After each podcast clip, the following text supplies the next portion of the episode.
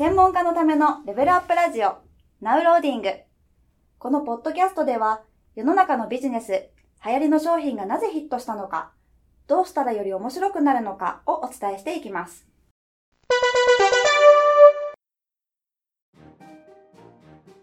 こんにちは。ゲーム戦略売上アップコンサルタントのジムです。今日も企業で活用されているゲーミフィケーションの事例を分析しながら、僕らの専門家のビジネスにどのようにその事例を活用できるのかということについて考えていきたいと思います。今回のテーマですね、株式会社明治さんのキノコの山、タケノコの里の国民大調査というものについて見ていきたいと思います。まあ、キノコの山とタケノコの里というお菓子はね、皆さんご存知だと思います。まあ、すごく美味しいですよね。まあ、僕も大好きですけども、このね、キノコの山とタケノコの里ってこう2種類のね、まあ、ちょっと似たお菓子があります。これ結構ね、どっちが好きかっていうのが、友達とかでもね、こう論争になったりしますよね。まあ、キノコ派、タケノコ派っていうのにいたりすると思います。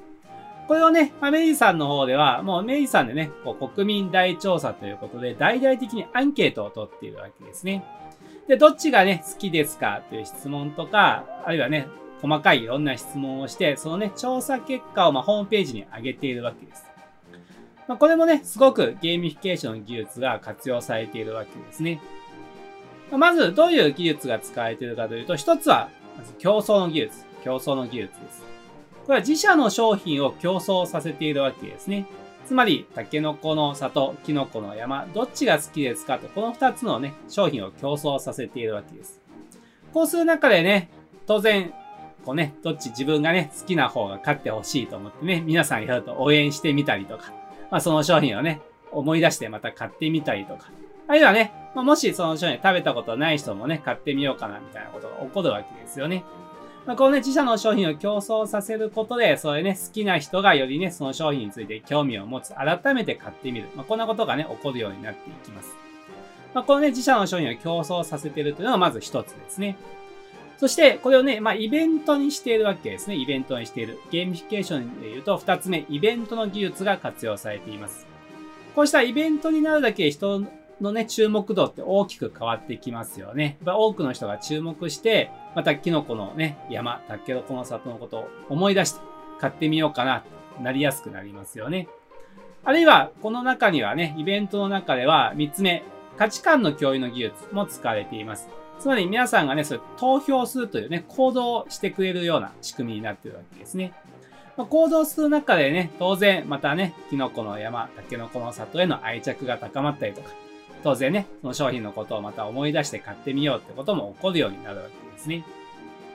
そして、四つ目、グラフィカルの技術。これホームページのね、えー、見ていただけると、国民大調査の結果のページを見ていただけるとわかるんですけども、まあ、すごくグラフィカルでね、その結果が表されています。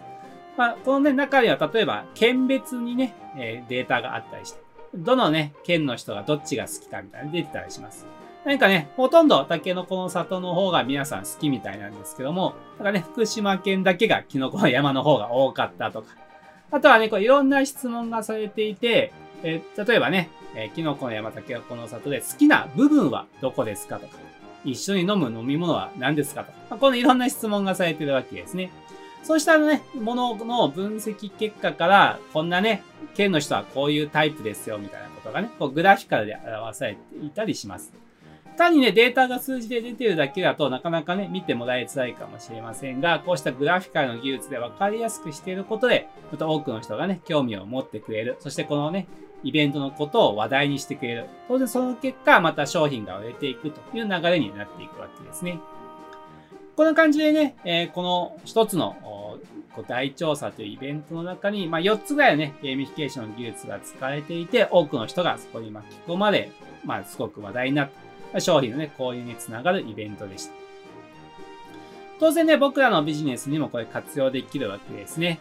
特にね、この競争の技術、自分の持っている商品を競争させるということはね、まあ、やってる人は多くないかもしれませんので、ぜひやってみていただけるといいかなと思います。例えば、いくつかね、えー、まあ、セミナーのとかね、テーマがある。いくつかのテーマを持っているとか、いつか、いくつかの動画教材を持っているとかであれば、どのテーマがね、例えば聞きたいですかっていうのを、まあこうね、募集してアンケート取ってみるっていうのもいいかもしれないですね。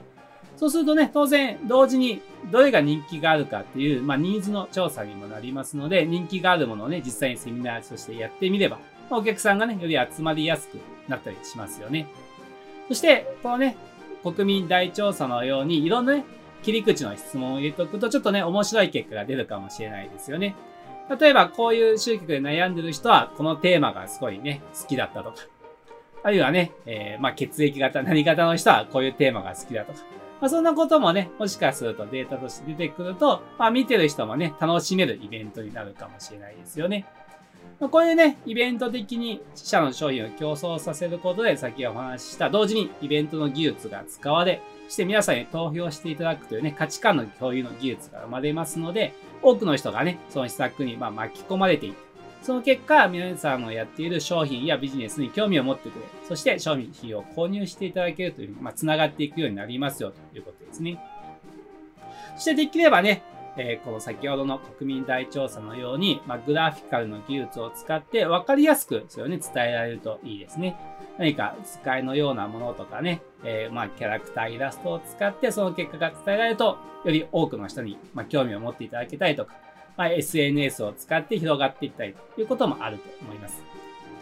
まあ、ぜひですね、まあ、僕らのビジネスにもすごく使いやすいアイデアだと思いますので、このね、国民大調査、キノコの山、タケノコの里の国民大調査のゲーミフィケーション技術をね、活かして、何かね、皆さんもアイデアを考えて自社のビジネスに取り入れていただければと思います。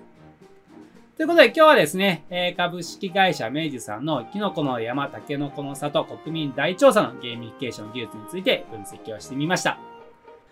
ではまた次回楽しみに。